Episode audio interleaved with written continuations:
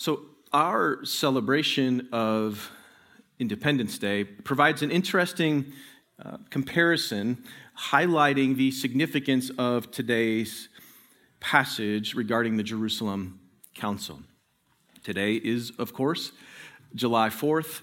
Uh, it's the day that we as Americans celebrate our declared independence from Great Britain, Great Britain on July 4th, 1776.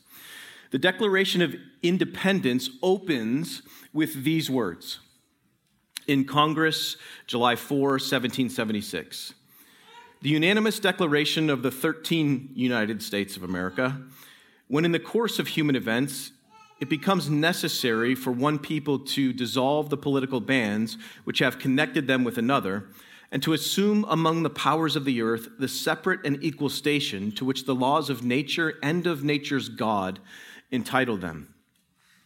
A decent respect to the opinions of mankind requires that they should declare the causes which impel them to the separation.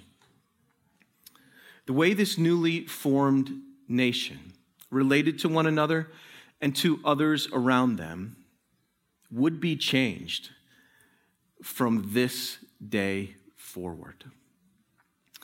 If we could be transported somehow back to 1776 and could look in on that, on that Second Continental Congress, those meetings in the earliest days of the forming of our nation, we would have witnessed a group of men because of a decent respect for the opinions of mankind, as they stated, seeking to define the reasons they were united together.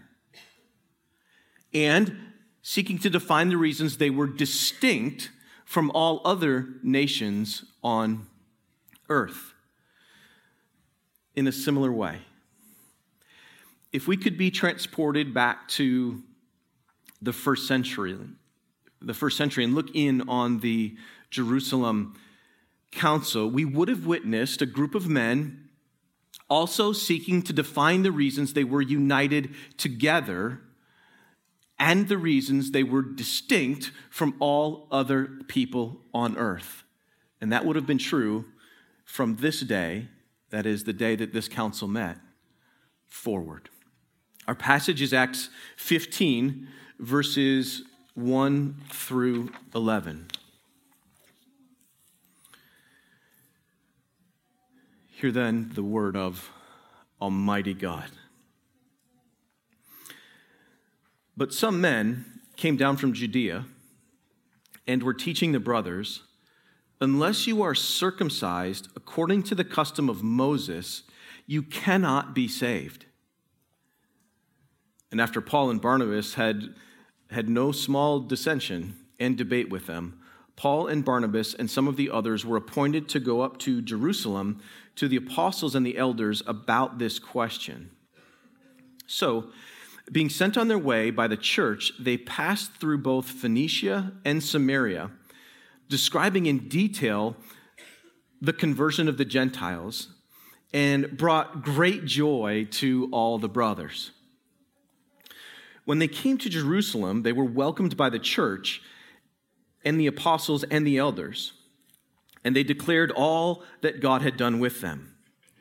But some believers who belonged to the party of the Pharisees rose up and said, It is necessary to circumcise them and to order them to keep the law of Moses. The apostles and the elders were gathered together to consider this matter.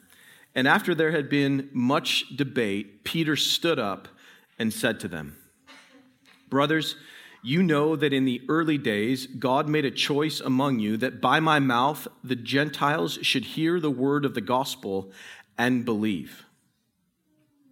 And God, who knows the heart, bore witness to them by giving them the Holy Spirit, just as he did to us.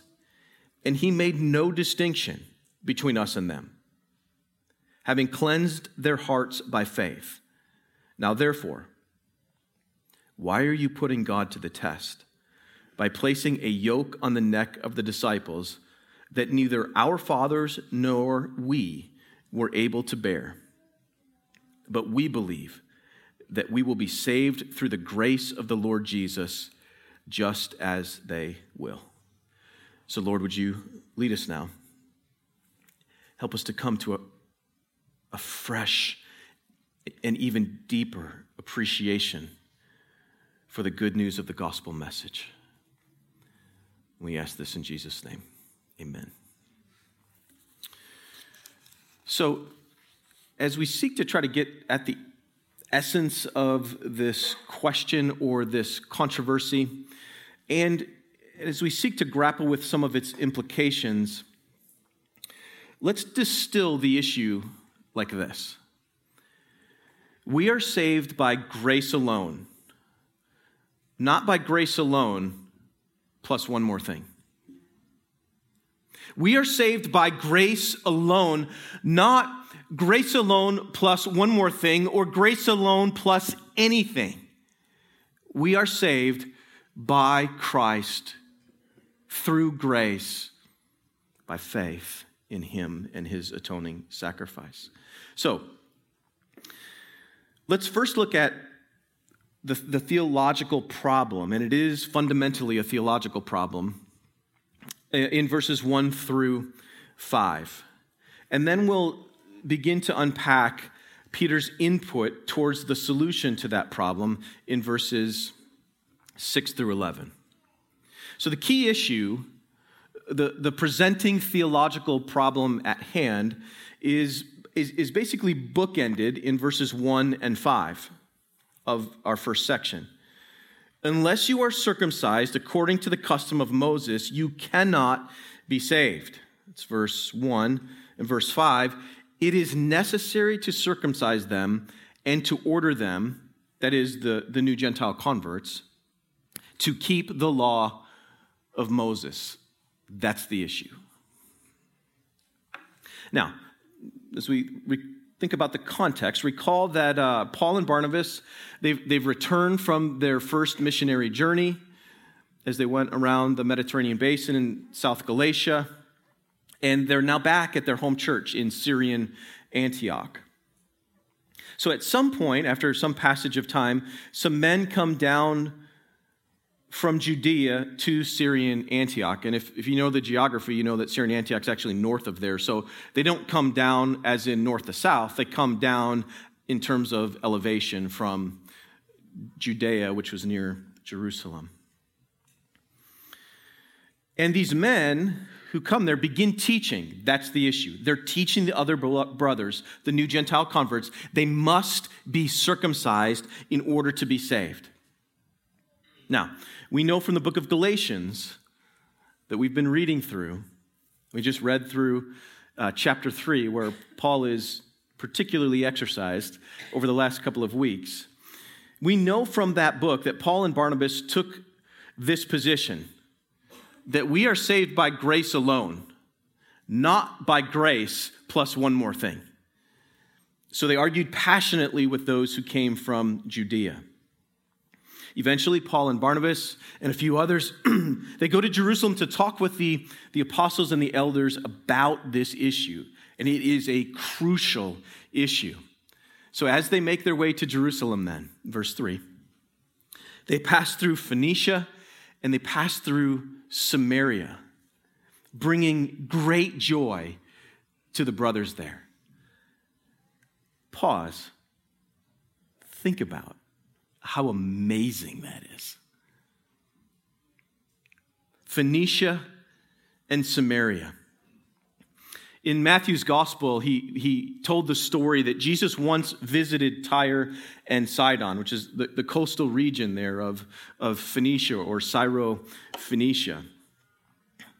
But even there, a long way from Jerusalem, a long way from Galilee, where Jesus grew up, a woman was following him because she had a demon possessed daughter. She was following Jesus around, begging Jesus to heal her daughter. She was so persistent about it that the disciples became really annoyed. So they asked Jesus to send her away. So finally, Jesus says something to the effect of Look, I was only sent to the lost sheep of Israel. But the woman comes up to him. And this, this pagan Syrophoenician woman kneels down before him and says, Lord, please help me. And we get it. Her daughter's at home in bed, possessed by a demon. And Christ says the most unchristian thing to her. He says, It's not right to take the children's bread and throw it to the dogs.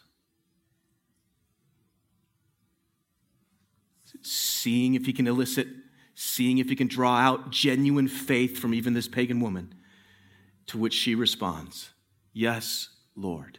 Yet, even the dogs eat the crumbs that fall from their master's table. And Jesus loves her answer. So much so that he powerfully affirms her in the presence of the disciples. And, by the way, instantly heals her daughter. Casts the demon out without saying a word. But did you notice the tension between the disciples and this woman? It's just a little insight into how these people groups thought about each other. Now, we know that the vitriol between the Jews and the Samaritans is, is well documented. Recall that Jesus once taught a parable that offended the Pharisees, that stunned them, because the protagonist in the story was a good Samaritan. And they didn't like that story at all. So think about it in context here in verse 3. In Acts, in our passage, behold the transforming power of the gospel. This is only a few years later.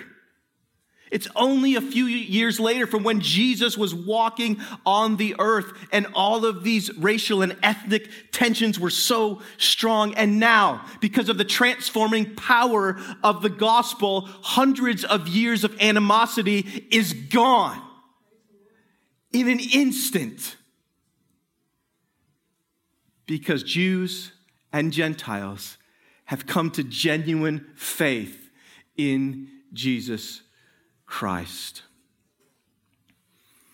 The Samaritan brothers, the Phoenician brothers in these very regions rejoiced when they heard about other nations, other people groups coming to faith in Jesus. Such is the cross cultural beauty and power of the gospel message.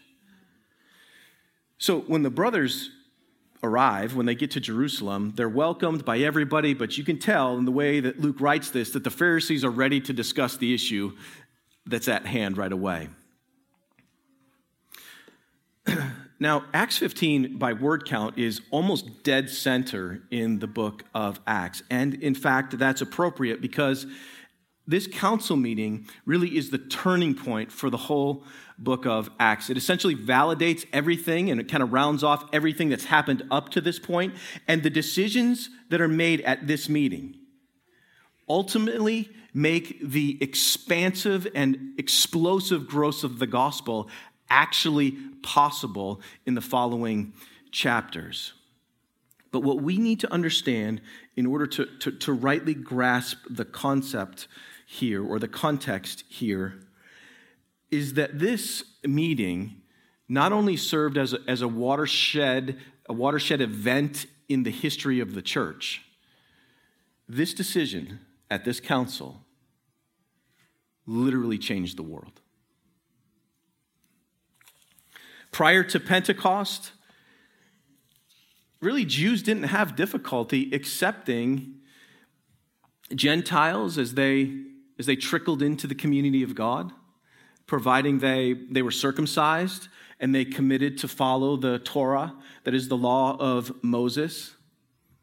But post Pentecost, that is from about Acts 2 on, starting with Cornelius in Acts chapter 10 and moving on to the cities of Paul's first missionary journey, the trickle of Gentile conversions was quickly becoming a torrent. And this caused a tremendous amount of concern among many Jews. John Stott explains something quite different was happening now. something which disturbed and even alarmed many. Gentile converts were being welcomed into fellowship in large numbers. Was the vision of the Jewish leaders big enough to see the gospel of Jesus Christ not as a reform movement within Judaism, but as good news for the whole world? That's a legitimate question.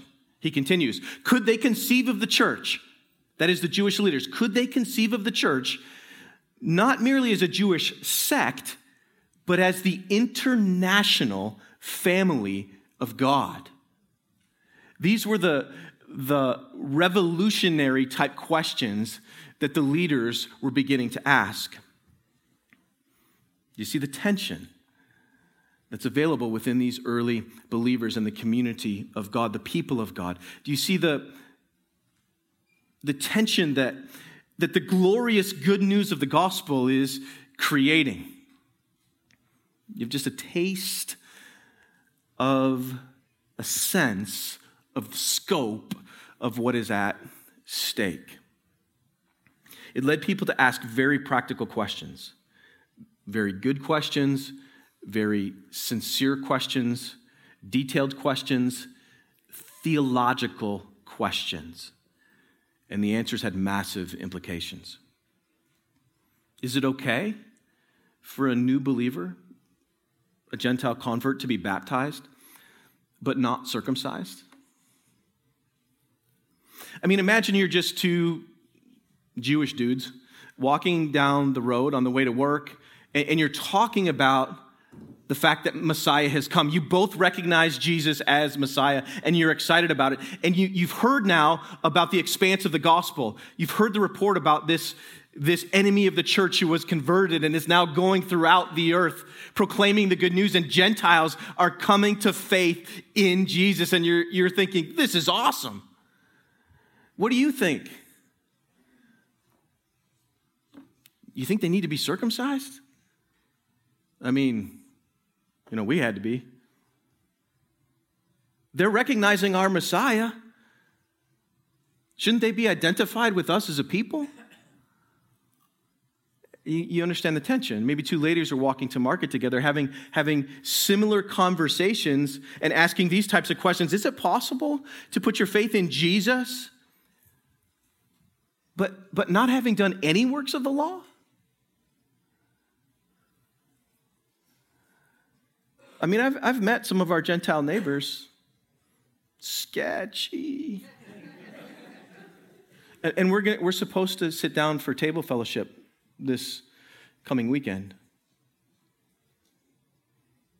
But it, it causes me to wonder can a convert commit to the Messiah, but not to Judaism? How, Jewish do you have to become to be Christian? Any Jewishness at all? Or none? These are, these are massive issues because, as I, as I have reminded us often, 99% of us are Gentile converts. Because this ultimately is about whether you're saved or not.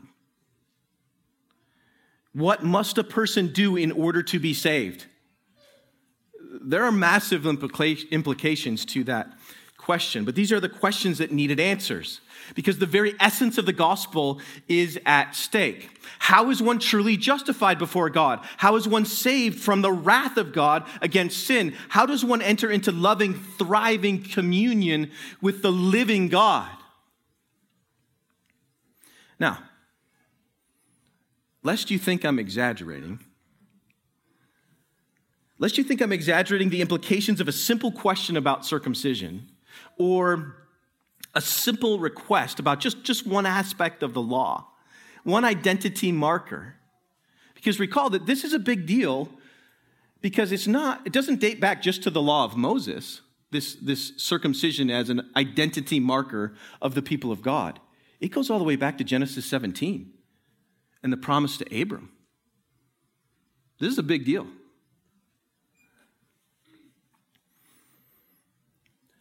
So,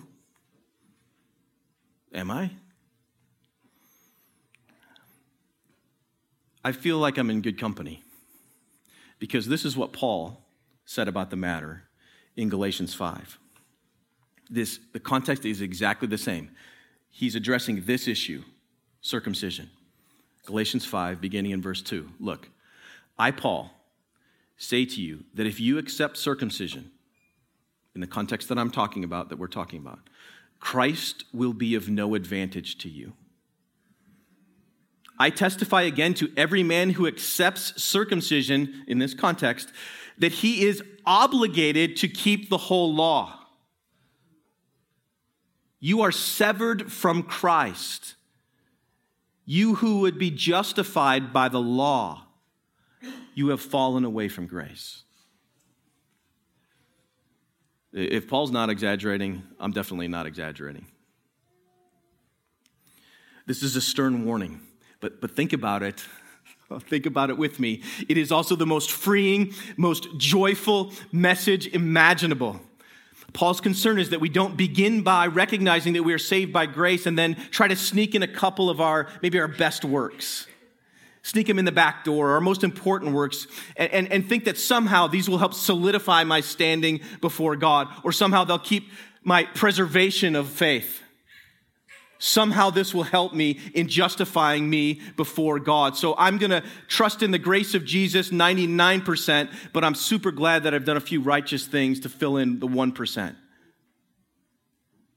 Paul says, not only is that unclear thinking, if you hold that view, you just nullified the work of Christ on your behalf. It's that serious. So give up your 1%. Give up your 0.000000001% of your righteousness that you think would justify you before God and depend wholly on Jesus Christ. Paul says there's only two choices. Two choices self justification through our own actions or Justification through faith alone, by grace alone, based on what Christ alone has accomplished. Those are the only two options. You either are banking on your self justification before a holy God, or you're banking on Christ's ability to justify you before God. Your works, which we just sang about and confessed, are filthy rags, or the blood of Jesus Christ, which can make crimson sin whiter than snow. The reality is that we are saved by grace alone, not by grace alone, plus one more thing, whatever that thing is. So, the essence of this problem is huge, massive implications. So, let's, let's look at Peter's input here then toward the solution to the problem. The apostles and the elders were gathered together to consider this matter. And after there had been much debate, Peter stood up and said to them, Brothers, you know that in the early days God made a choice among you that by my mouth the Gentiles should hear the word of the gospel and believe. In the early days, God made a choice among you that by my mouth the Gentiles should hear the word of the gospel and believe. And God, who knows the heart, bore witness to them by giving them the Holy Spirit just as He did, and He made no distinction between us and them, having cleansed their hearts by faith. Notice that Peter emphasizes here in verse 7 that it was God's decision to share the gospel with the Gentiles. And, and not just to share the gospel with the Gentiles, it was God's decision that they would respond in faith and believe, just as the believing Jews had done earlier in Acts. But, but how was it determined that they actually did genuinely believe. Paul says, God, God Himself witnessed on their behalf. That's a big deal. You want God on the witness stand testifying before the world about the validity of your faith in his son. I, I mean, what does the judge say when he calls out his testimony? Creator of heaven and earth, do you swear to tell the truth and nothing but the truth? So help you. You know what? We're good here. we're just going to accept your testimony for what it is the truth. There's nothing to debate. If God testifies by giving them the Holy Spirit that they're genuine, that their faith is genuine, it's genuine. That's the end of the matter. God's testimony is absolutely the final word. The presence of the Holy Spirit is the determining factor. As, as God did this, Peter says, in doing so, God made no distinction. None. No distinction between the Gentiles' conversion and the conversion of the believing Jews. So Peter's argument then is this if God made no distinction, what gives us the right to impose a distinction? The reason God could treat them as his very own was because he had circumcised their hearts from sin. That is, he had cleansed their hearts by faith, eh, which is the language uh, at the end of verse 9. There is no other identity marker necessary in order to belong to God. Think about this with me because Paul talks often about true Israel. This is why a circumcised Jew who holds the physical marker being identified with the people of God, this is why a circumcised Jew with an uncircumcised heart is not saved. But an uncircumcised Gentile who has a circumcised heart is saved. This is how Paul says it in Colossians 2. In Christ, you were circumcised with a circumcision made without hands. By the circumcision of Christ, having been buried with him in baptism, in which you were also raised with him in the powerful working of God who raised him from the dead.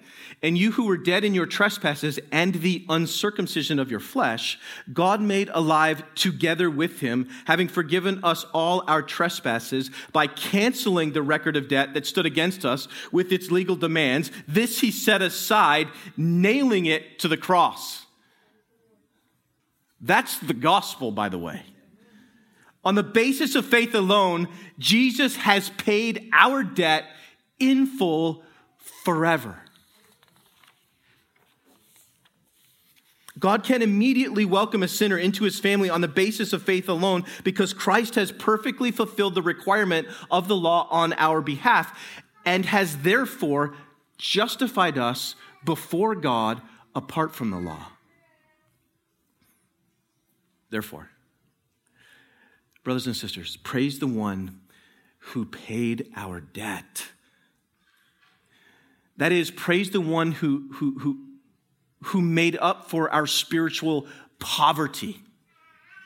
Praise the one who, who circumcised our hearts, a circumcision without hands, and, and praise the one who raised up our lives from the dead.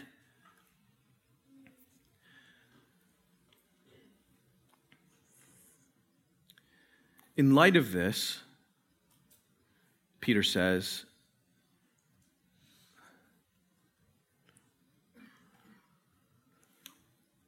Why are you putting God to the test?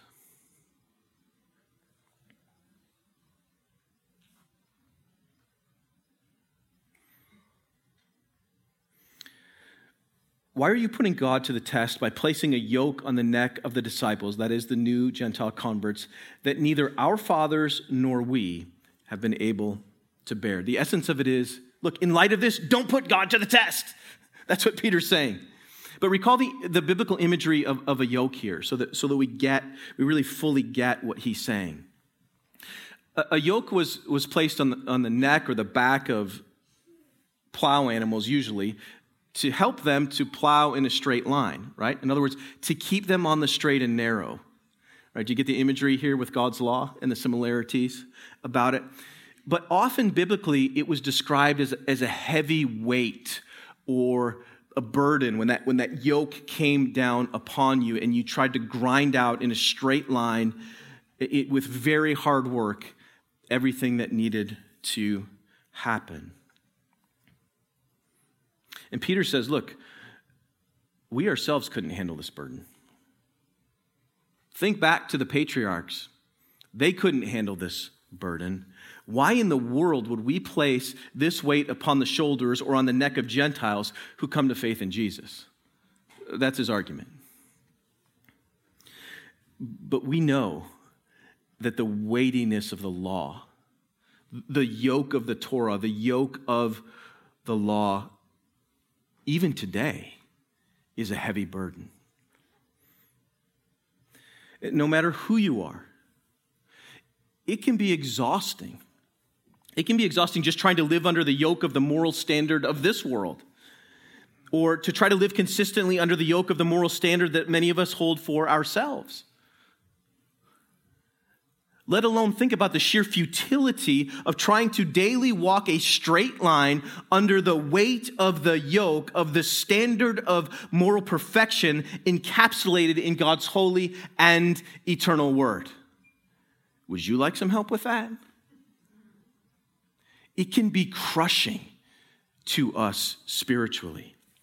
But if you feel if you feel the weight of that, and you recognize that you need help with this, then praise God because that's an evidence of God's grace in your life. There's only one thing to do at this point, and that is call out to the one who can help you. Call out to the one who promised to carry your burden for you. In fact, let's just hear from him. Come to me, Jesus says in Matthew 11. Come to me, all who labor and are heavy laden, and I will give you rest.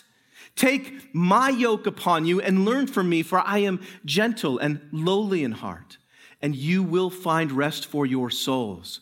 For my yoke is easy and my burden is light. See the context of those words in light of God's law? So Peter completes his thought here in verse 11 by offering essentially an inoculation against some kind of a prideful mindset that would say something like, I'm planning on holding others to a standard for salvation that, that I know that I myself can't even meet. All right? Verse 11. But we believe that we will be saved through the grace of the Lord Jesus, just as they will.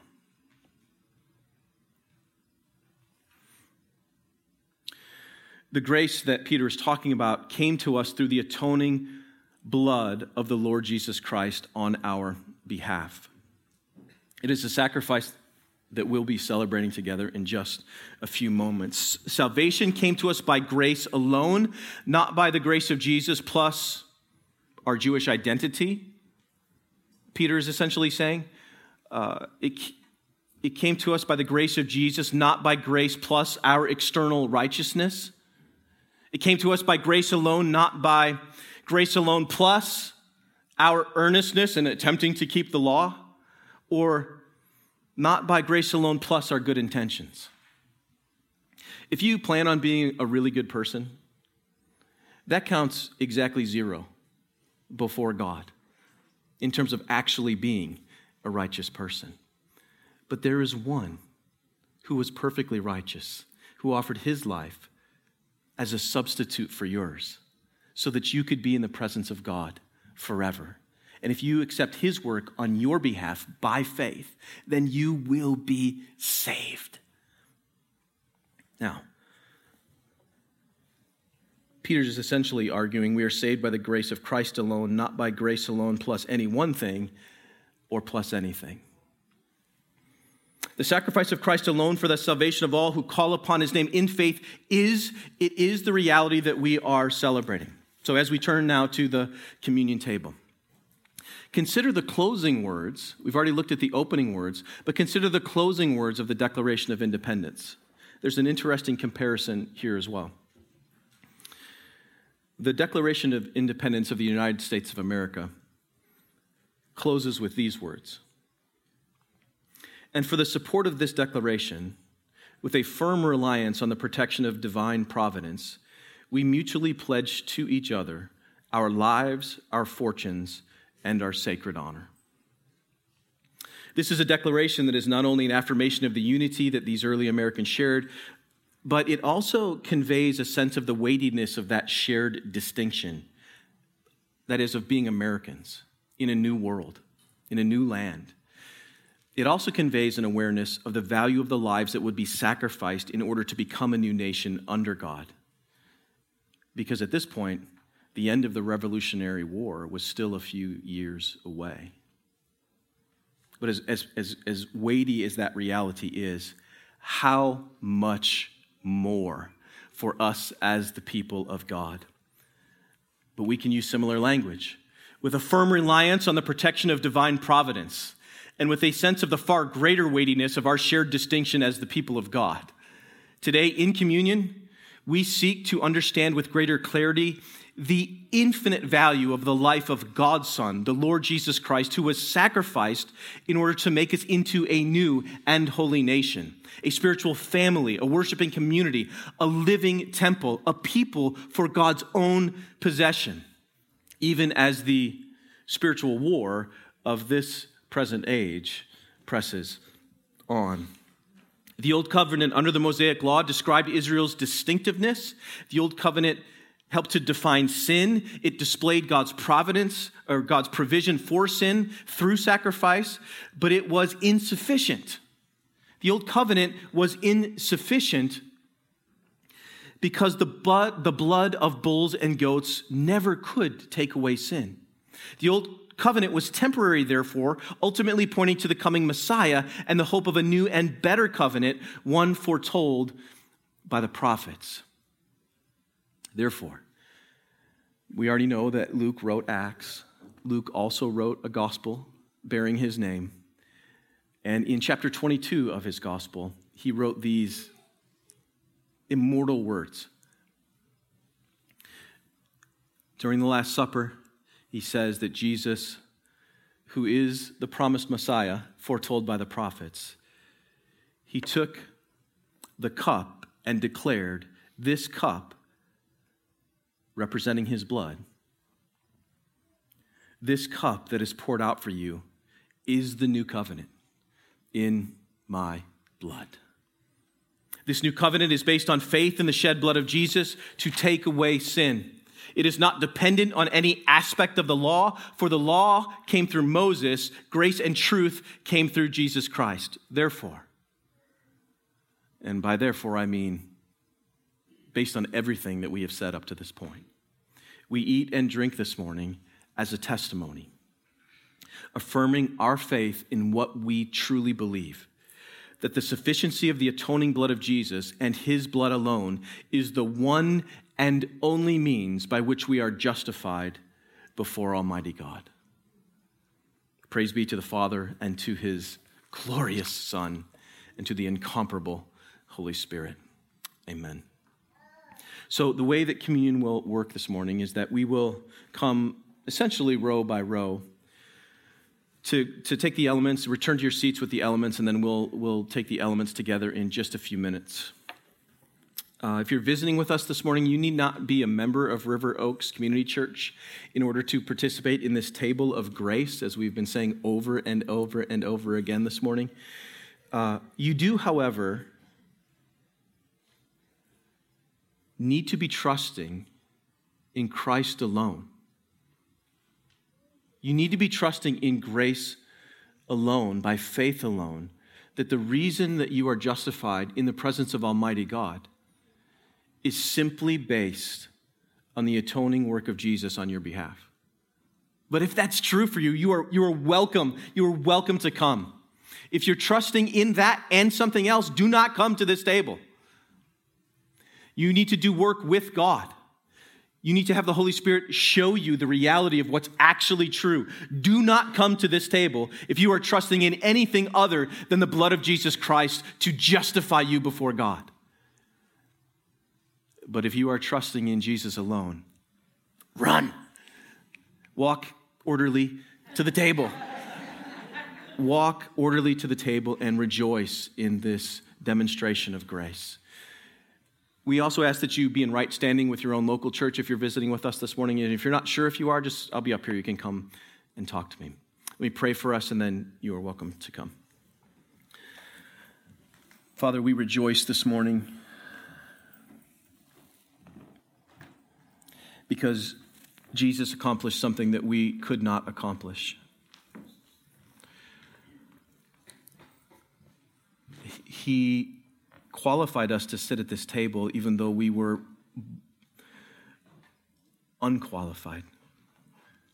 We were once your enemies, and now we are your family and friends seated at your table in fellowship.